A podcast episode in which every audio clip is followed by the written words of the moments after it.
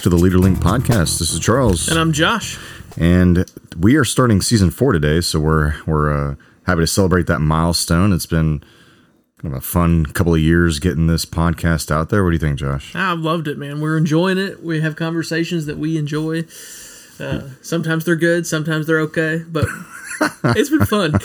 I'd like to think they're more good than okay. I mean, yeah, I do think they're more good than okay, but yeah. Yeah. So actually, since the last time we recorded, you and I were both guests on another podcast. Yes. Did you want to talk about your experience?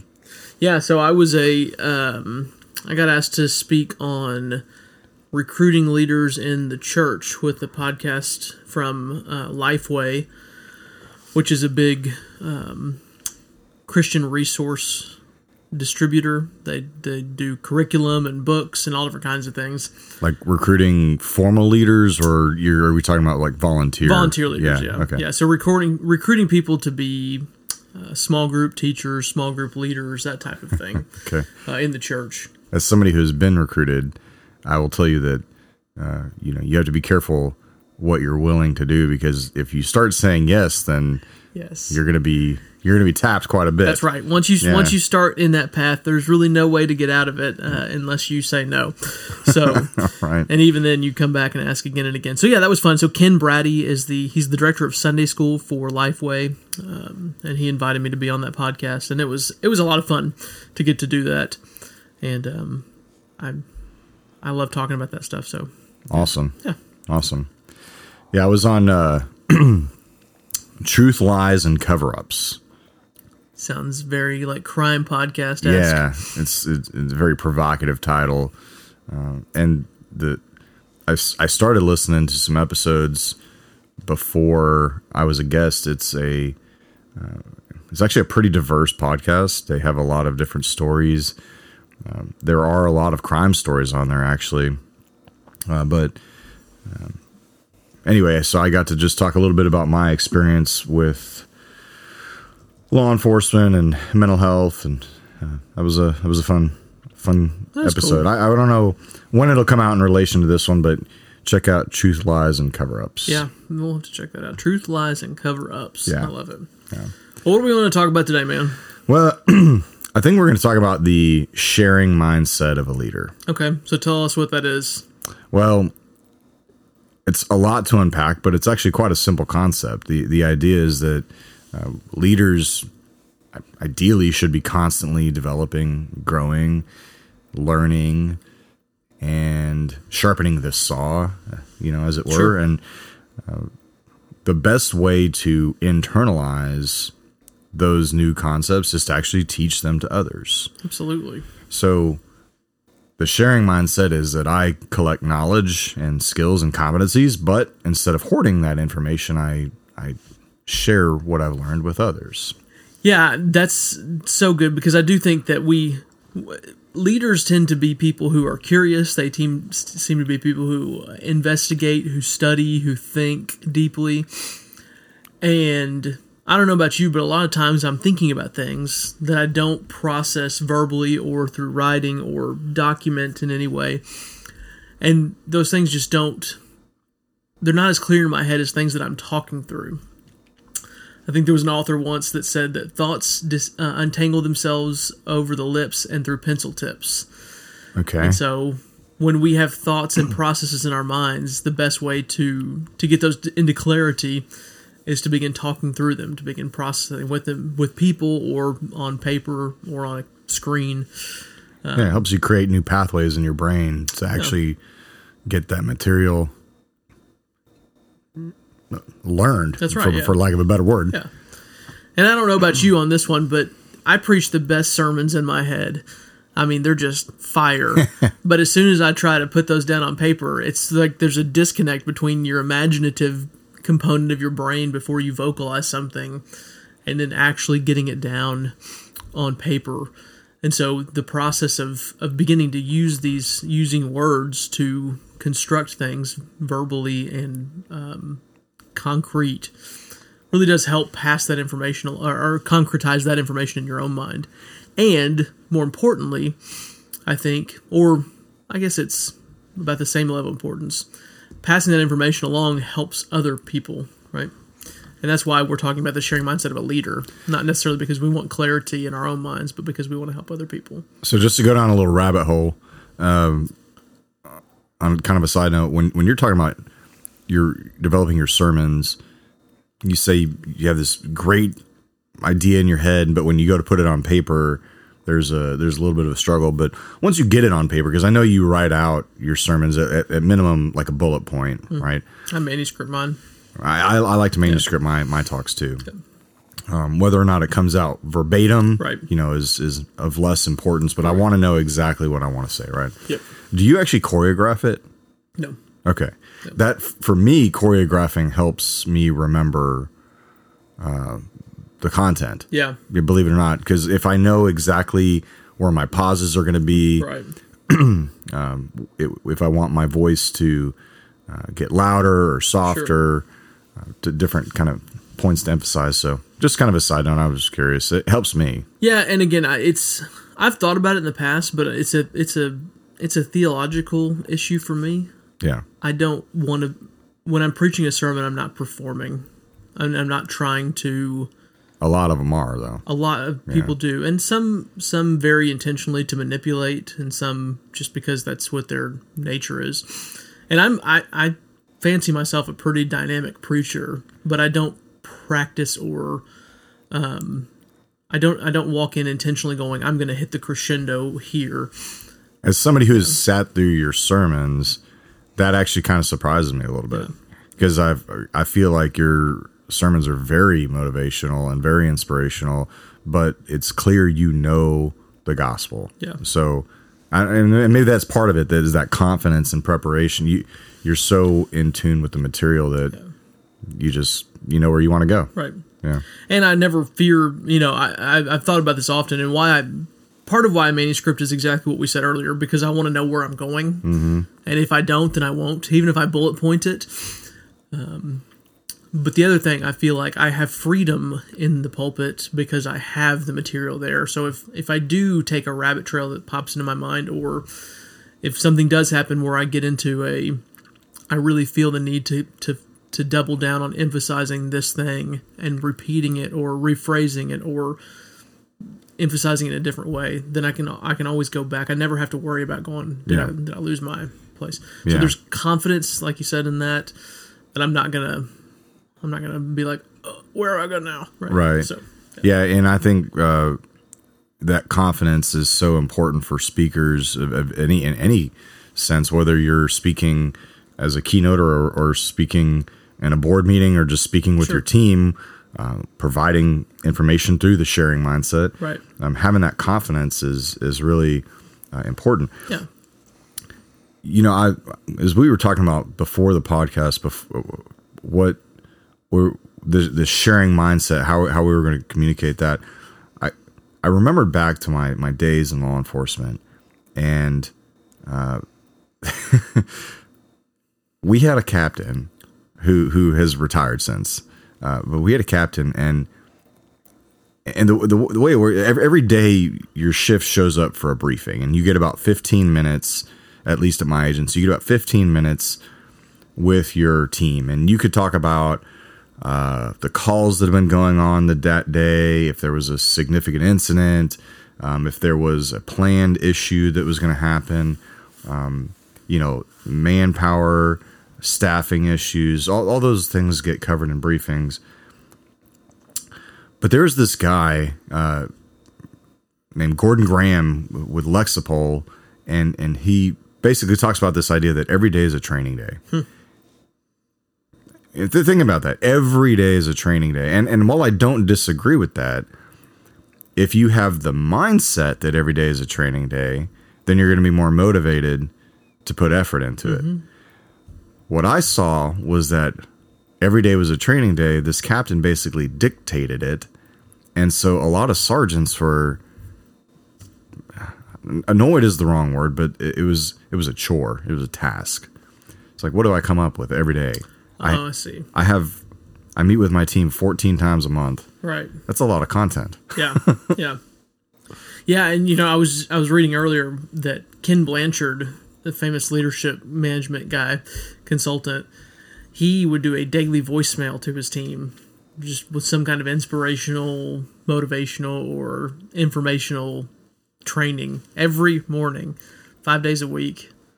That's a lot of stuff, That's a lot. Yeah. And that Yeah. that voicemail takes time to craft. no doubt. Uh, you may have to put some research into it. Right. but but look at the look at the difference there. So where whereas we were mandated to do these, and it it didn't have to be anything um, over the top. It could just be a refresher on a policy or you know update on a, on a recent story or you know, well we had a lot of latitude in what we could do but there's a difference in in the motivation to do it when Yeah. when you're when you say I I want to provide this for my people rather than I'm mandated to provide it Yeah. for my people. That makes sense. yeah.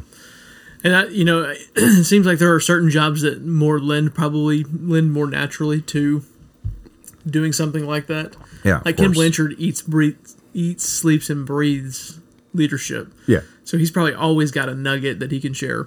Whereas 98% of your job is on the road or responding to fires, that type of thing. Um, Well, the the fire department really responded to fires. of course, uh, yes, that was metaphorical, Charles. That I mean, was we, we would go to fires. Yeah, but, yeah. You know, what are we going to do? Yeah. Well, the firefighters have to eat, so I guess you Oh, guys probably true. sometimes have to step in the gap, right? Dude, I don't know if I've ever told you this story, but I remember there was there was one time was, we're going off on a tangent here. There was there was this crash, and I, I've probably told this story before, but um, it was a, it was a major crash, and we ended up having to shut down the whole highway.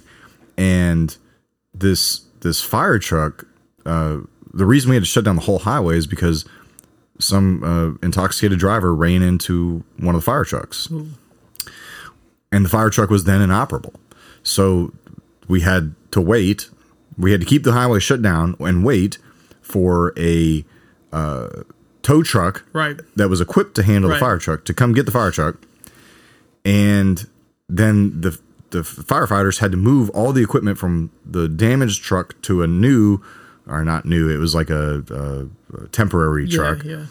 and they were they made a pot of coffee in the middle of the highway and and it, it got to a point where where where we were ready to clear the scene and i have personnel down the highway Right. putting their lives at risk Right. while the firefighters are sitting in the middle of this the highway and, and I walked up and I said uh guys uh did, are, are we ready to go yeah, Just waiting for this coffee to percolate. yeah Uh, so, that's excellent. All right, love it. let's get back on track Yeah, so sharing mindset. Well, we've talked again. We've we've derailed a little bit this conversation, but it's been fun. Sharing mindset is not just about us as the leader; it's about our people, right? Yes, it does help us to concretize our thinking or our learning, but it's more importantly for those who we are leading and serving as leaders. So, as we consider that, how do we form teachable moments? What are some practical ways for us to form teachable moments to download what we are thinking or learning about to our team and to those who we're developing? I think maybe one of the first steps is just paying attention to what could be a teachable moment. Whether, whether you know whether that's through something you're learning or something you're observing, Right. but just even paying attention, I think is a, is the first place to Sure. start. Yeah. Yeah, I've um uh, I don't know if this is a this kind of seems strange to me, but I want to give it a shot of something I was reading earlier. Uh, I know for me, I go to conferences, I go to I listen to podcasts regularly. I'm always reading or listening to books and learning things and thinking through them. But most of the time I just kind of file them away in my own brain. I wonder if there are certain cases where I would say, "Hey, you know, there's a handful of people on my team. Let's have lunch together today. I want to share with y'all a few things I've been learning and actually just buy lunch, create relationship, you know, building time, and also just here's a download of what I've been reading in this book or what I learned from this conference, and here's some some notes maybe that I took from it. Um, and then and then not just not just for the sake of me going, hey guys, look what I learned, but is there anything in here that's important for us to that we can apply or start to put into practice in our different ministry areas? Yeah, I think it's it's interesting th- that that thought because some people, as part of their job, go to conferences. I mean, that's Yeah. that was part of my job, and actually still part of my Right. job is to go to conferences. And if if you just go and listen and come away with it and do nothing. What was that three thousand dollar investment for? Sure. you know. Um, so I mean, I I even have on my on my notepad here. They uh, I went to a conference back in March, and I, I have simply not had time to digest everything I've learned. It was it was an intense two days, um, but you make a great point. Is h- h- filter through those notes and find ways that that knowledge now I can pass on to those that I lead. Right. Yeah. And yeah, I mean, I think that's a really good point. Most of the time, we go to these conferences and we we learn all this really fascinating stuff, and then and then I think as leaders, we come in and we go, "Hey, this is what we're doing." You know, in light of what I've in light of what I've learned here, I don't I don't give that learning. I just go, "This is what we need to start doing." Yeah. So it's the conference treadmill, right? You jump on, you go to a conference and you jump on the thing and you start running with it. But if you come in and you have a developmental mindset, a sharing mindset, then you will bring people along. Hey, here's what I learned at this conference. Here's some exciting stuff that they brought up. Hey, you know, have we thought about maybe implementing this here, here, here? So you, you bring your people along by training them and developing them rather than just going, hey, I just came back from this conference. Here's what we're doing. All right. I like that. What about a teachable moment that is not planned? So like a um, coaching conversation. Yeah. Yeah. That could be a whole episode. Yeah. I, I mean that's that's a pretty frequent thing. I, I had to.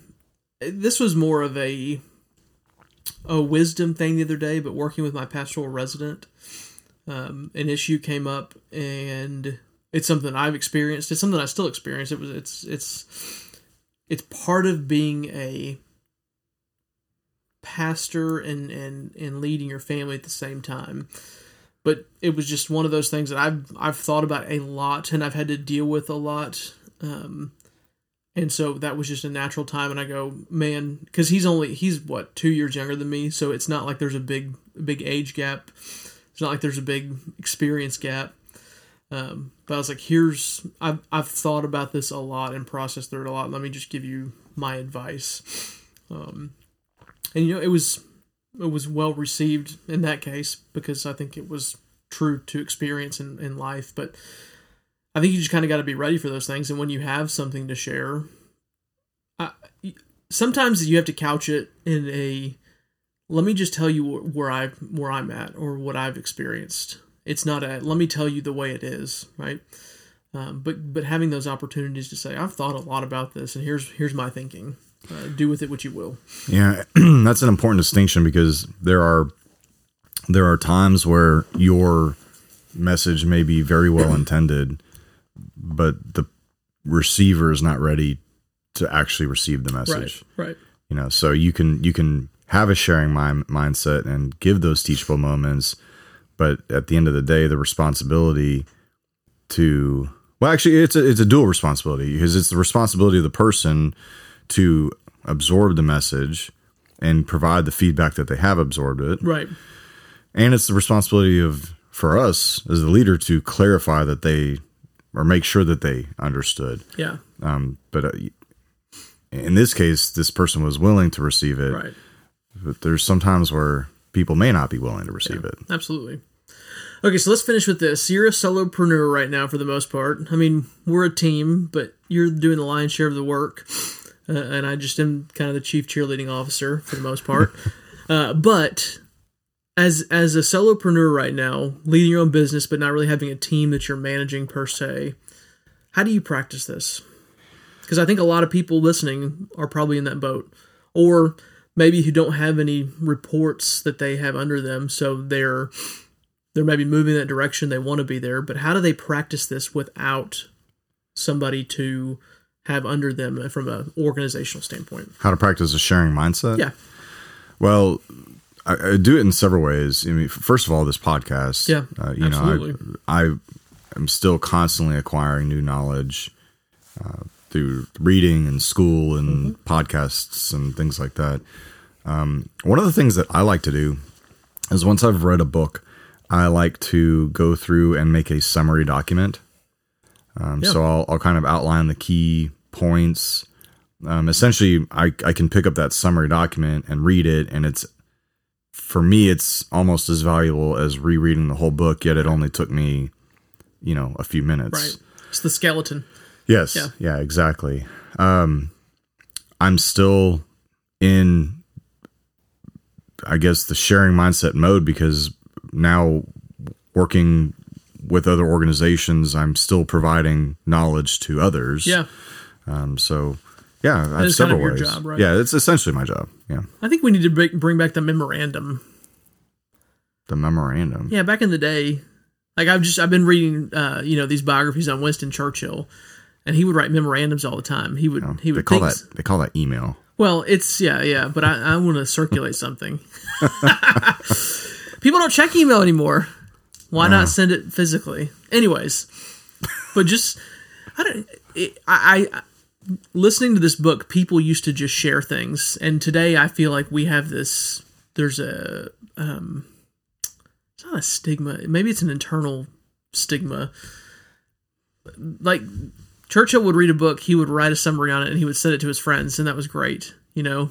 And they would read something and do the same thing, and we don't do that anymore. We don't, we don't intention, and maybe that's just because we've lost the art of writing in our in our in our in our day and age. Uh, but So many rabbit holes we could go Yeah, do for there. sure. You know, I've seen it on YouTube where people will summarize. that's that is that is kind of the memoranda of the day, Yeah. isn't it? Yeah. Yeah. it is our medium for that. And and I like that because especially the more creative YouTube YouTubers out Yeah. there will you know incorporate visuals and, and things like that. I have a typewriter. I should, I'm going to do it the old. My gosh, you were way. you were trying to go the opposite direction. and and as as traditional as I am, I uh, I'm still trying to get on board with the YouTube. You know, my goal actually for this summer is to get Your goal for the summer? yeah. My goal for the summer is to get some YouTube videos recorded and out there to just kind of help answer some questions. Absolutely. All right, man. Well, this was a good start to the season, and uh, looking forward to sharing some more of the rest of the season. Peace out. Hey, thanks for tuning in to this episode of the Leader Link podcast. If you like what you heard, leave us a five star review on Apple Podcasts or wherever you get your podcasts. And we want to know what you want to hear about when it comes to leadership. You can leave us a comment or send an email to info at jcleadershipconsulting.com. And we'll see you next time.